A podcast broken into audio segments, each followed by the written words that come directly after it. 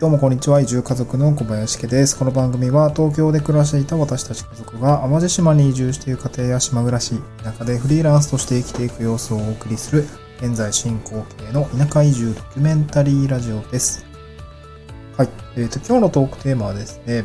限界集落の工作法基地を開墾するためにフォークリフトとバックホーの免許を取っている話っていう内容でですね、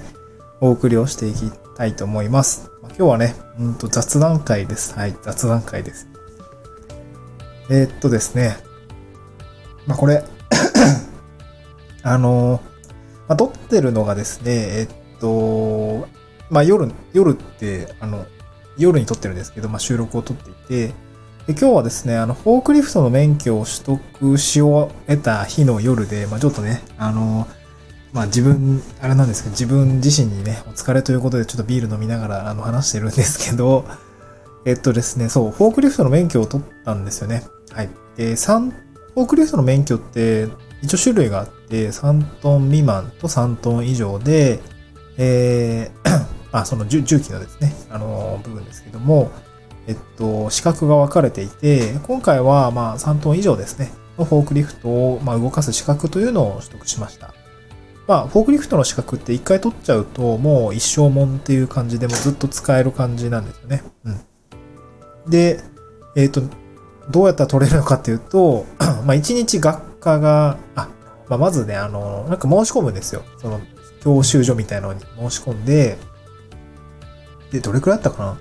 ?3 等以上確か6万何歩ぐらいの、あの、講習費用かかるんですけど、まあ、これはね、あの、地域おこし協力隊の経費から、あの、出させてもらっていて、まあ、これは、まあ、シンプルに、あの、資格って人につくけど、あの、経費で、あの、出してもらえるっていうところがね、まあ、すごいありがたいところではあるんですが、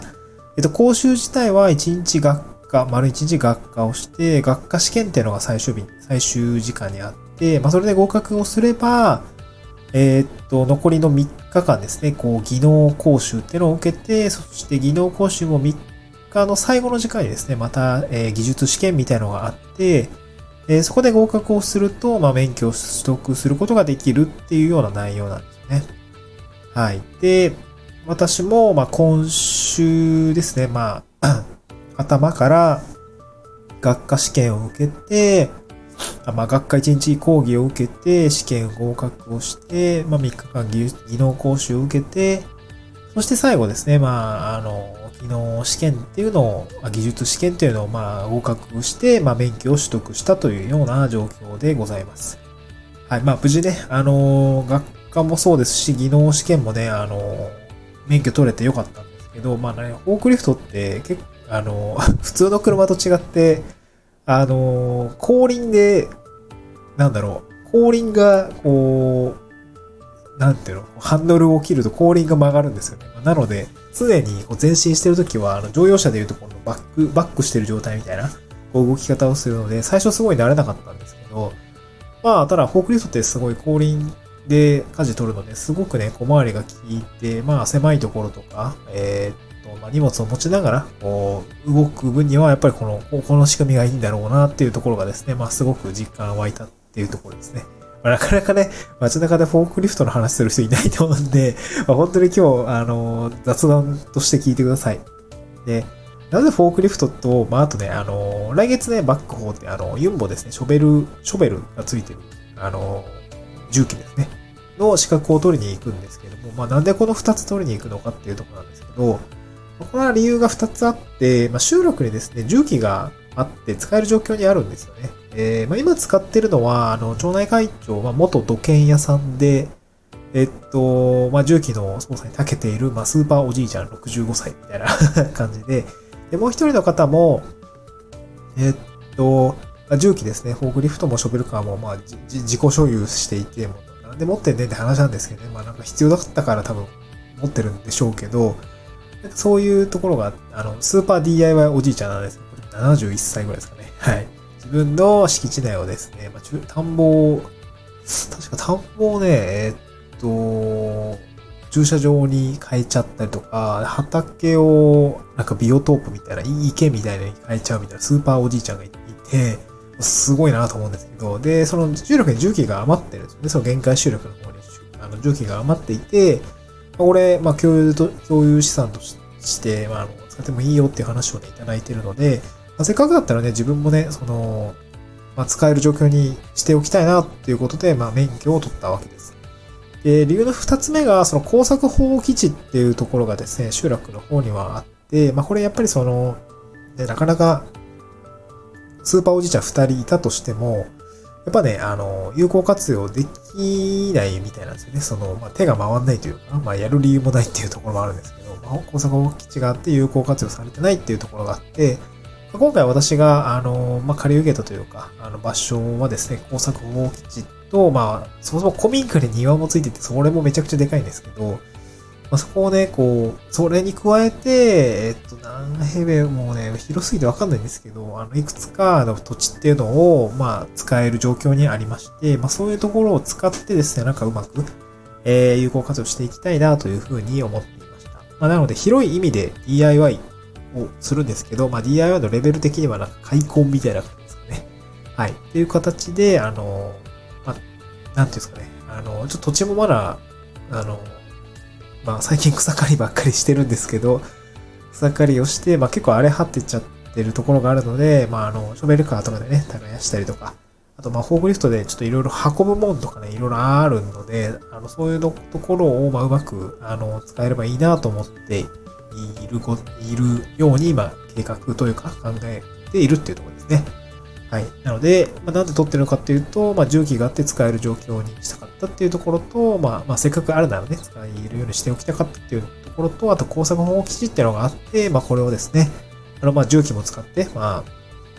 まあ、開墾をしてですね、あの、なんとか有効活用できるようにちょっとしていこうかなというふうに、あの、まあ、限界集落に移住してきたね、あの、まあ、私30歳、まあ、まだ若者っていうふうに言われているのでありがたいんですけど、まあ、若者がですね、なんかなんかこう開拓しようとしているっていうような形でですね、まあ、集落の方にも重機使っていいよって形でですね、あの、声をかけていただいているので、こう、なんとかしたいなというふうに思って、今回免許を取ることにしたっていう感じですね。まあ、で、えー、まあ、無事フォークリフトの免許を取り終えて、まあ、来月ですね、えー、っと、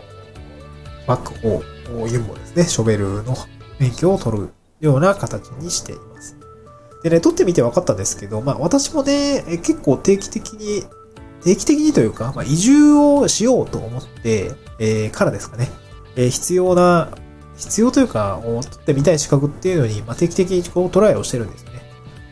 最近で言うと、まあ、去年は、2020年はですね、まあ、2020年の3月ぐらいに移住したいなと思っ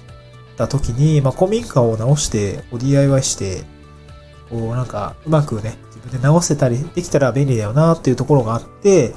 まあ、電気工事士ですね。第2種電気工事士。まあ、コンセントを増やしたりとか、間接照明つけたりとかっていう、その電気配線の、えこともですね、自分でできたら、あの、楽しいんだろうなというふうに思って、2020年をですね、えっと、5月ぐらいから秋試験に向けて、あの、勉強したんですよ、電気工事士。こちら、あの、あれですね、合わせて聞きたいになんか電気工事士の話してたかなと思うんで、ちょっと概要欄に載せておこうかと思うんですけども、え、っと、電気工事士っていうのを取りました。で、まあ、もともとね、あの、地方移住するってなった時に、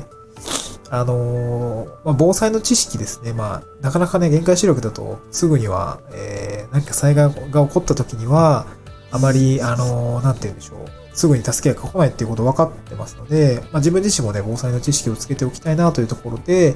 えー、去年の12月ですね、2022 2020年の12月ぐらいから、まあ、というのも、まあ、子供が生まれてからね、ちょっと地震起きた時に子供を自分一人で守れるのかっていうところもあって、ちょっと防災の知識は身につけておきたいなというところで、あの、防災グ防災バッグ揃えたりっていうところで、少し、あの、勉強はし始めたんですけど、まあ、本格的にね、防災士の試験を、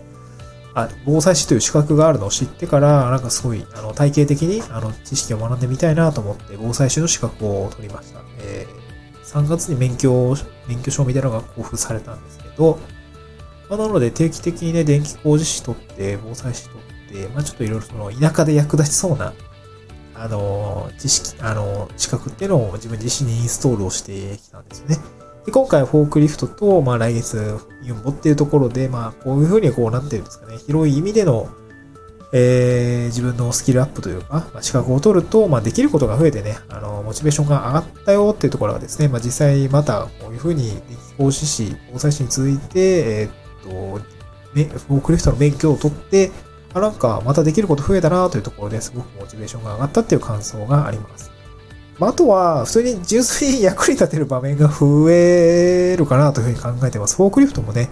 あの、あ、じゃあお前運転できるんだったらちょっと運転してくれるか？みたいな感じですね。あの集落でも役に立てる、あの、場面が増えそうですので、まあ仕事や信頼につながるし、まあ、私自身もね、キャリアアップと言えるかなというところで、まあ、取ってよかったかなっていう感じですね。ちょっとこれからどういうふうにか生きてくるかっていうところはね、ちょっと、まあ、このタイミングで使ってよとかっていうのは、またなんかツイッターとかでつぶやこうかなと思いますが、